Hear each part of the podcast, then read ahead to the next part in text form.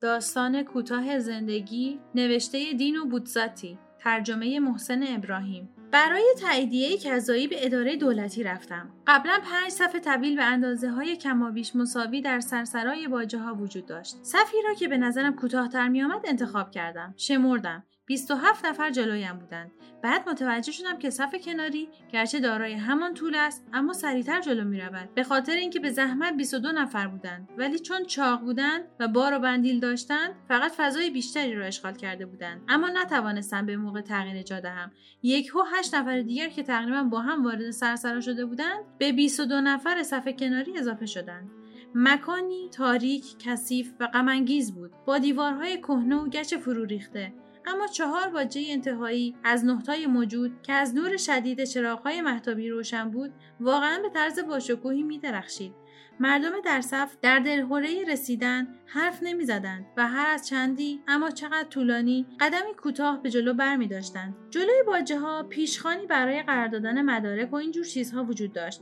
نفرات اول صفوف که بالاخره به مقصد می رسیدند آرنج هایشان را به قصد تملک گل روی این پیشخان ها می گذاشتند و چهره هایشان که کمی قبل خاطر رنج انتظار عصبی و رنگ پریده بود شاید هم به خاطر نوری که از آن سوی باجه ها میتابید تغییر می‌کرد در آن لحظه چقدر شاد بودند. با چه اطمینان خاطر دلپذیری با کارمند خوشوبش می‌کردند. چطور پشتهایشان را که در ضد نور سیاه و مهیب می‌شد و تقریبا راه را بر دیگری میبست قوس می‌دادند. در ضمن نفرات دوم و سوم به جای اینکه پشت سر هم بایستند صف را میشکستند و دو طرف اولی قرار می‌گرفتند. و آنها هم اما فقط با یک آرنج به پیشخان تکه می‌دادند و خارج از نور باقی میماندند. به این ترتیب پیش درآمد شادی قریب الوقوعی را مزه مزه می‌کردند و با نگاه های بیحوصله حرکات نفر اول را میپاییدند که آیا موضوع را بیهوده بغرنج می‌کند آیا سوالهای بیمورد می کند؟ آیا به طریقی سعی می کند به طور ناروا با آرنج های گل و گشاد امتیاز در آنجا و رو در روی کارمند بودن را کش بدهد آنها هم نفرات دوم و سوم صف نسبت به دیگرانی که پشت سرشان بودند و هنوز میبایست مدتی انتظار بکشند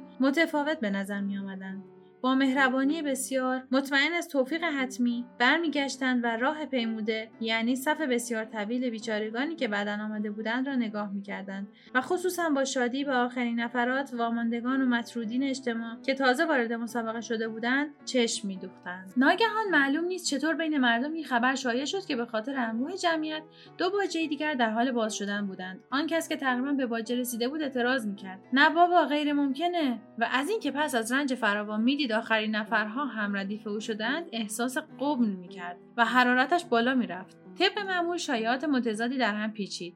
بعد همه چیز در یک چشم هم زدن اتفاق افتاد. سر و صدایی از آن طرف باجه ها به گوش رسید و چراغهای پشت دو پنجره کوچک مات که تا آن موقع خاموش بود روشن شد. از آن طرف شیشه سایه کلهای به چشم خورد. دریچه باز شده بود. صفوف طولانی مردان و زنان منتظر در سرسرا در اختشاش وحشتناکی در هم و برهم شد و دهها نفر از مردم با چشمانی تابناک حریسانه برای اشغال جاهای بهتر به دو شتافتند. من حساب کردم.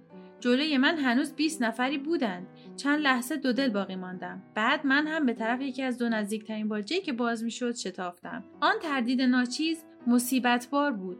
وقتی آن فاصله را با عجله طی کردم قبلا انبوه آدمهای دیگر دویده بودند و با قیل و قال برای حق تقدم جر و بحث می‌کردند. یک ارتش به نظر می آمدند داشتم به جای قدیمم برمیگشتم که دیدم صف من قبلا پر شده است. از آنجایی که در سایه روشن شدید به سختی می توانستم خودم را بشناسانم ادعای من برای جا کردنم در محل اول حتی مزهک به نظر می رسید بنابراین خود را در صف تازه جای دادم و وقتی شمردم نفسم بند آمد. بیش از سی و پنج نفر جلویم بودند. به علاوه کارمند این باجه باید کارمند کمکی ناواردی می بود و در مدت زمانی که همکاران باجه های دیگر دو یا سه نفر را راه میانداختند او فقط به کار یک مراجعه کننده رسیدگی کرد دیگر دیر شده بود.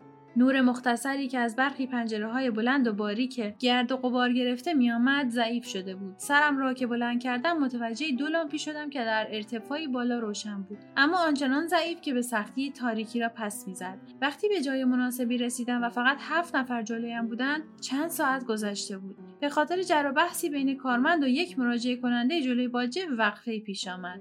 آن شخص پس از انتظاری کشنده دریافته بود که باید به باجه دیگری برود جایی که میبایست ته صف ایستد و از اول شروع کند و این به خاطر اشتباهی اداری بود. کارمند می‌گفت که فقط همکار مسئول باجه دیگر در حدی است که درباره این مورد حکم دهد نه او. او در این بخش تازه وارد است و برای اینکه کمی به کار سرعت ببخشد فراخوانده شده است و فقط می تواند به پرونده های معمولی رسیدگی کند.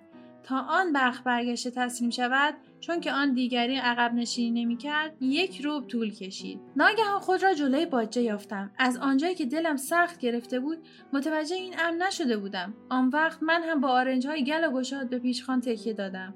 من هم از نوری که به صورتم میتابید احساس جان تازه‌ای می‌کردم.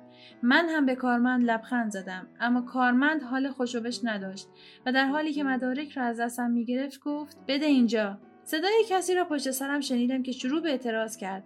اون یارو دیگه تکون نمی‌خوره؟ دست کم نیم ساعته که اونجا باستاده اما من که تازه رسیده بودم و حتی وقت نکرده بودم نفسی تازه کنم. باجه را تاییدیه در دست ترک کردم. عجیب بود. حالا که آن را گرفته بودم دیگر برایم ذره ارزش نداشت. در حالی که با گام های سریع از کنار صف می شدم با خفت نگاهی به مشابه های خودم که هنوز میخکوب در انتظار ایستاده بودند انداختم. عین نیم ساعت پیش من بودند. چهره های نگران پریشان در حماقت پوشی و خودخواهی نگاه های حسادت و نفرت به من آن همه نگرانی حقیر آن اشتیاق آن عشق متعصبانه به خود. برای ارتباط با ما آیدی صوفی underline کاپل را در اینستاگرام جستجو کنید.